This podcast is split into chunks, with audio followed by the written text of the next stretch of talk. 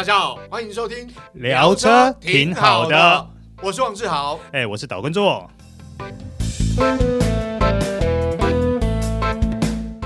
Hello，各位听众朋友，大家好，欢迎收听这一集聊车挺好的，我是岛叔岛根座。最近啊，小型 SUV 市场看起来又要腥风血雨啊。当然，除了已经开始预售的大改款 HR-V 以外，据了解，你上 Kicks 在第三季也会有所动作。看来啊，下半年起，国内的小型 SUV 市场应该会被炒得很火热。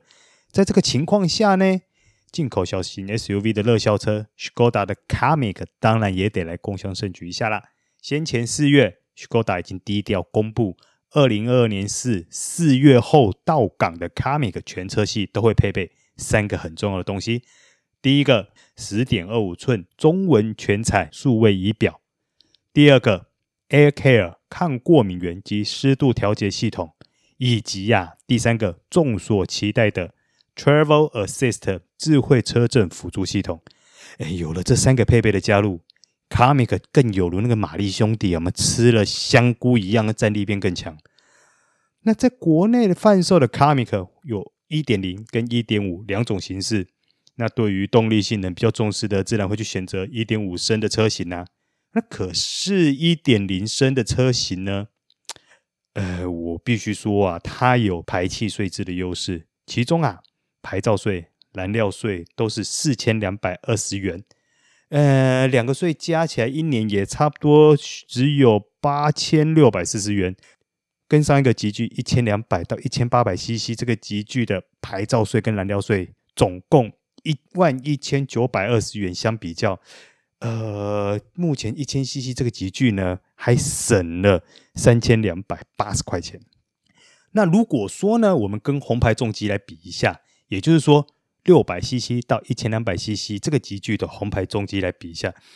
这个一千 CC 左右的四轮汽车呢，也才多了两千五百二十元。说真的啦，这个排气量的车真的超省的，而且根据原厂数据显示啊。卡米克平均油耗每公升可以到达十六点五公里，这样的数据对于精打细算的消费者来说，嗯，应该也算是 OK 了啦。但是 Kamiq 一点零除了经济节能的优势以外，那车主是不是因为我要这个经济节能，我就必须要去屈就于配备比较阳春，或者是动力比较不足的问题？诶这个问题呢，就是我们今天要试驾的重点，也就是我们好好来讨论一下 Kamiq 1.0，它到底符不符合我们一般人的用车需求？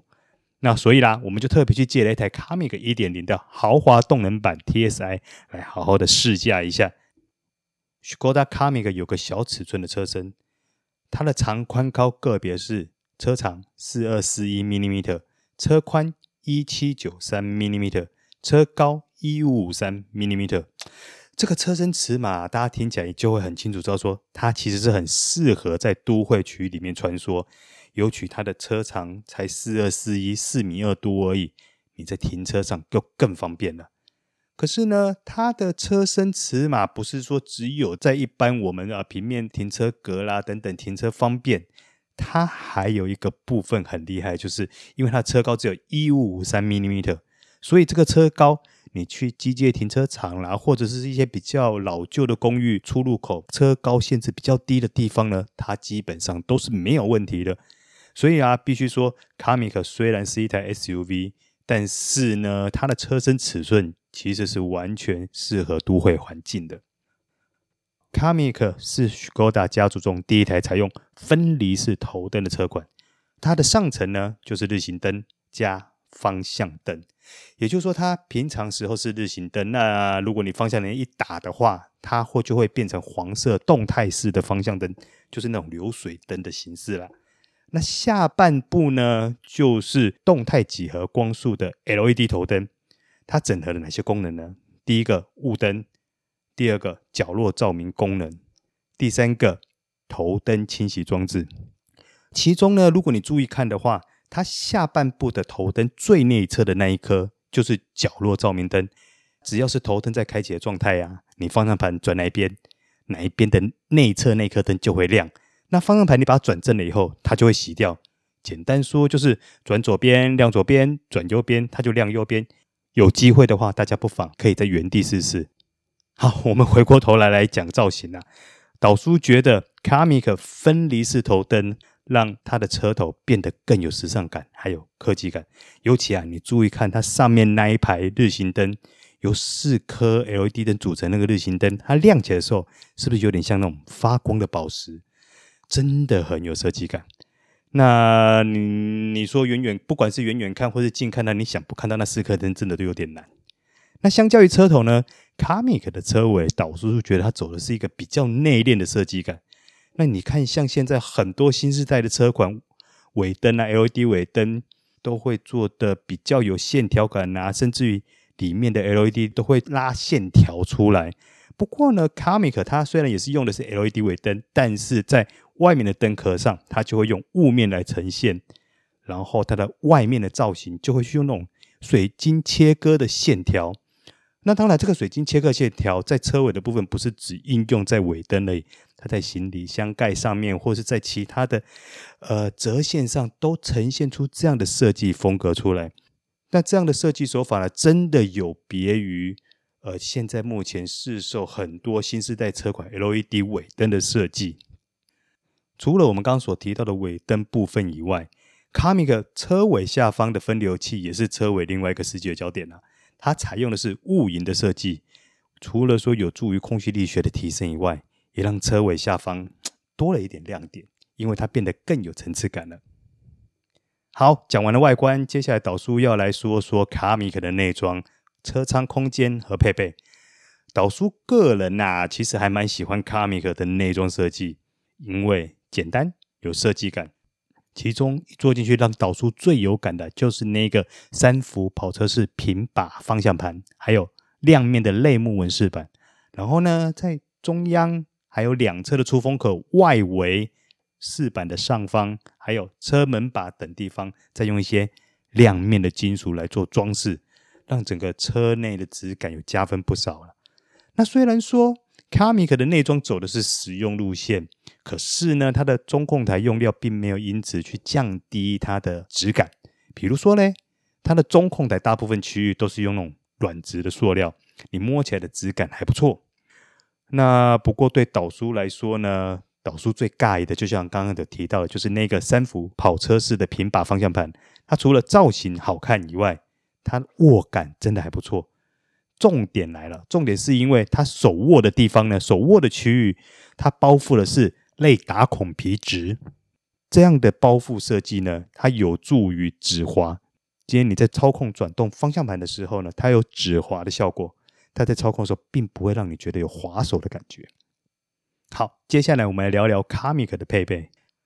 ，Kamiq 全车系标配悬浮式八寸触控萤幕。和 SmartLink Plus 智慧型装置的互联系统，呃，简单来说的话，就是基本上车上有关于音响啦、蓝牙啦、主动安全开关、电话等等的功能，都可以在这个荧幕里面操作。而且它是中文界面，操作很简单，它没有那种太复杂或太多层的界面，让你们搞得也头昏眼花，倒是没有，操作还蛮直觉的。那这套系统呢，它支援。Apple CarPlay 跟 Android Auto 系统，那使用上也很简单，你只要把线插上，第一次使用的时候，你可能会需要手机允许作动，之后呢就不需要了，使用上还蛮方便的。那另外呢，由于我们今天试驾的是1.0升的顶规版，所以呢，它配备附图像和车距显示的前后方倒车计时系统，资讯判读上算是还蛮清晰简单的。好。由于四月以后到港的 Kamiq 都是标配十点二五寸全彩中文数位仪表，还有 AirCare 抗过敏远距湿度调节系统，以及 Travel Assist 智慧车阵辅助系统这三个配备。这三个配备呢，呃，导叔在这边还要稍微还是稍微说明一下。其中呢，AirCare 抗过敏远距湿度调节系统，它是结合 AQS 空气品质系统。那一旦呢，它的感知器去检测到外部空气中的污染啊，开始进入到车内的时候，这个时候系统就会自动切换到再循环的模式，以防止外面的空气进来，在这个时候呢，AirCare 系统的过滤器它就会把车舱里面的一些有害粉尘呐、啊，或是 PM 二点五啦、花粉这些东西呢，这些粒子、这些颗粒呢，把它过滤干净。对呼吸道很容易过敏的人，AirCare 这套系统其实还蛮受用的。那另外呢，这套系统它还有监测挡风玻璃温度跟相对湿度的功能。你只要室外温度不要低于零度，环境如果需要的时候，也就是说，当我们车舱它感知到，哎，湿度有点高，好像感觉要起雾了，这个时候呢，它就会直接把系统切换到除霜模式，让空气啊，让就是整个空调的空气直接流向挡风玻璃跟侧窗，以防止它起雾，然后去影响你的行车安全。至于 Travel Assist 智慧车阵辅助系统呢，它是整合在聪明 Eye 的科技辅助之下，那个 Eye 就是眼睛那个 Eye，然后让聪明 Eye 变得更强大。简单说呢，它就是 Level Two 的懒人包，你只要一键按下去，就可以启动全速域 ACC 主动跟车系统，还有车道置中的功能。呃，可以说是一项还蛮好用、实用的配备。好，Comic，我们刚刚前面有提过，它的车身尺码虽然不大，可是呢，它的车舱空间的表现。和座椅乘坐舒适性，让导叔觉得印象还蛮深刻。好，我们先来讲座椅好了。由于我们这次所试驾的豪华动能版，它配备的就是类麂皮跟真皮所混搭的座椅。那其中呢，打孔的类麂皮，它是位在我们椅面的中央、椅背的中央，还有椅背的支撑两侧。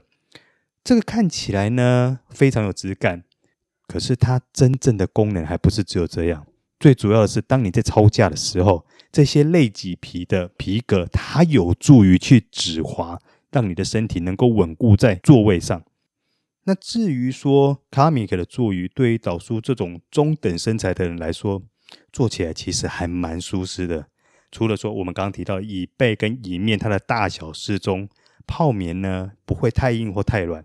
重点是它的腿部跟背部的支撑性相当不错。好，Camick 可说是小车大空间，而且啊，它的二六五一 mm 的轴距可以说是同级车最长的。按照我们之前的惯例啦，导叔还是会用自己当做 model 来丈量一下 Camick 的乘坐空间表现。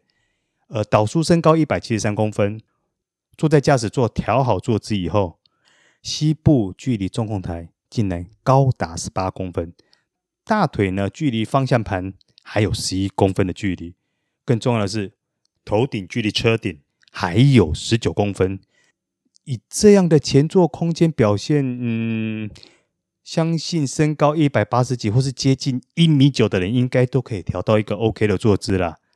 那至于后座呢，导叔以刚刚驾驶座的位置做固定，然后直接移到后座来坐。坐下去之后呢，膝部空间距离前座椅背还有二十二公分的距离。那头部呢，距离车顶也还有十一点五公分，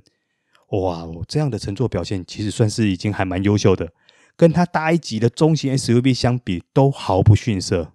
但是 c a m i c 在后座乘坐空间，导数必须要稍微提一下，它有一点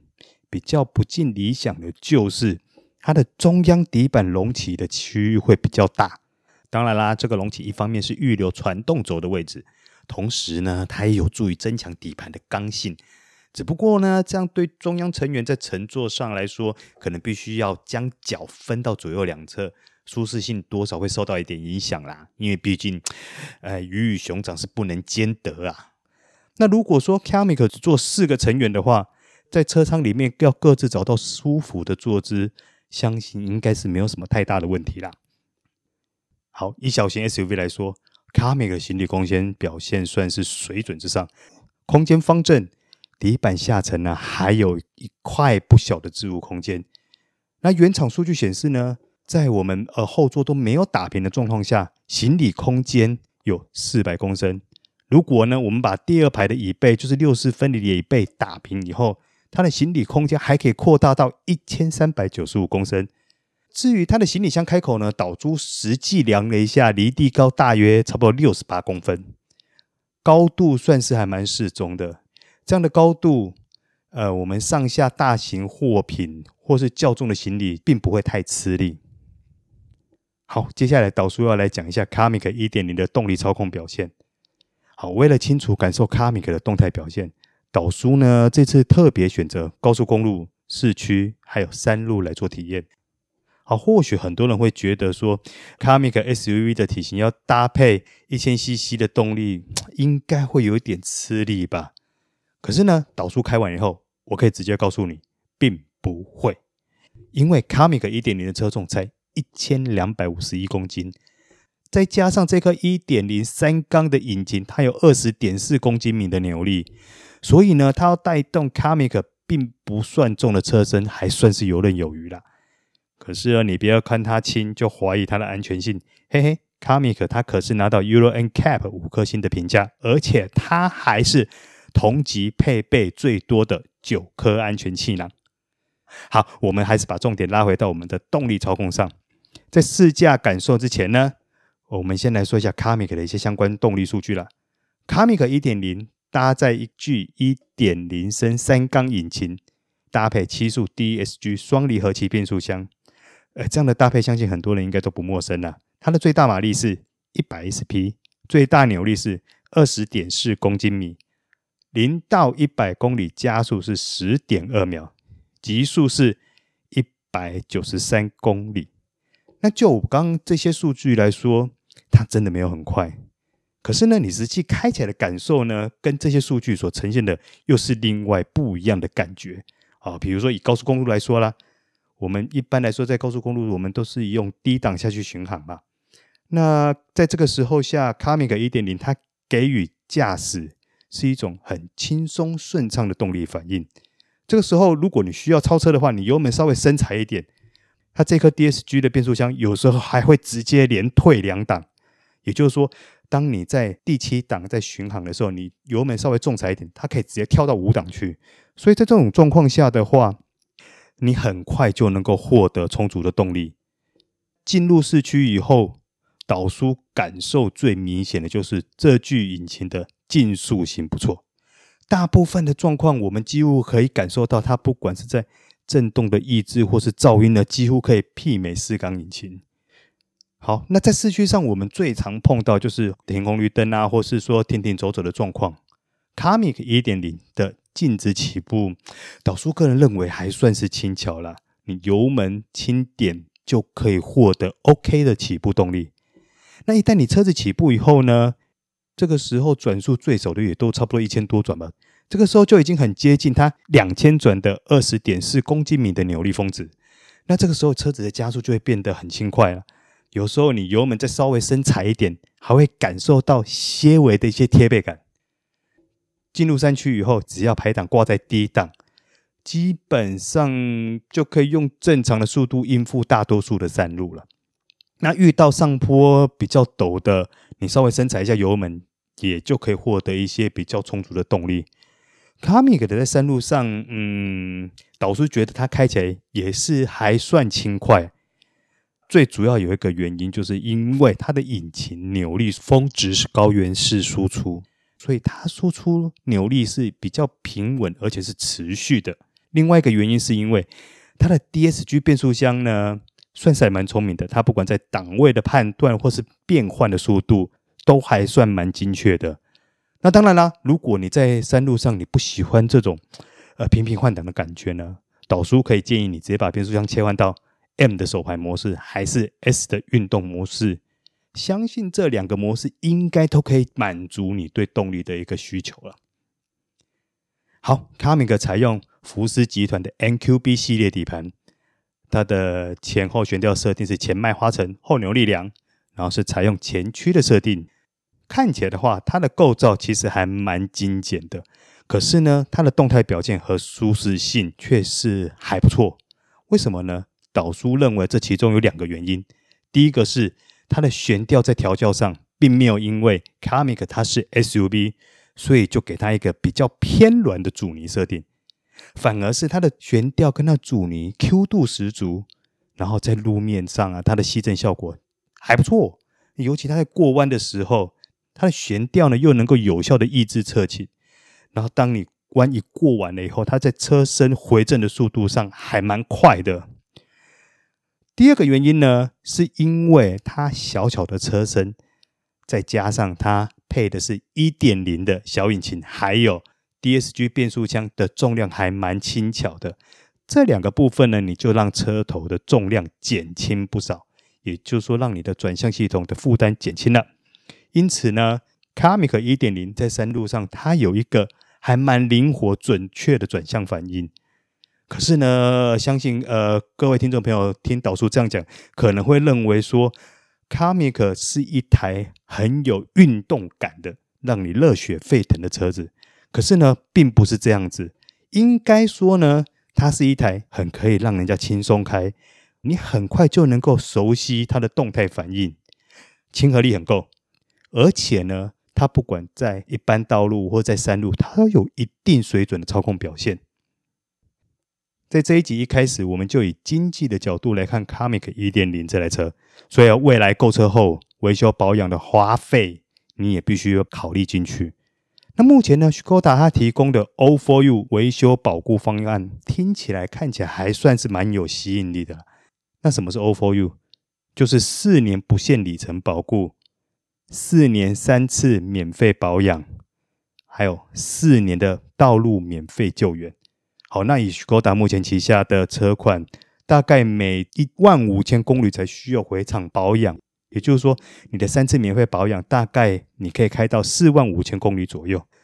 以我们一般人一年开车大概一万公里或一万多公里上下来说，也就是说，你从买车到你的保固结束这四年内，你大概在维修保养上花不到什么钱呐、光是这一点的话，导叔就认为还蛮划算的。好，纵观 Kamiq 1.0豪华动能版的整体表现，也就是我们今天所试驾的这一个车型，导叔啊认为它吸引人的地方就是税制的优势、配备丰富、车舱空间宽敞，还有轻巧的操控动力。当然啦，期许它还可以在更好的部分，就是后座中央底板，如果它可以再平整一点。对后座中间成员的乘坐舒适性，相信应该会有所提升。不过这一点呢，刚刚在前面导叔也跟大家解释过了，在这边我就不再重复。好，最后导叔跟大家报告一下，Kamiq 全车系现在的现金优惠价，搭载1.0升动力的豪华动能版 TSI 是九十五点九万元，搭载1.5升引擎的豪华精英版 TSI 是一百零一点九万元。以上就是我们这一集的聊车，挺好的，希望你会喜欢。我们下次见，拜拜。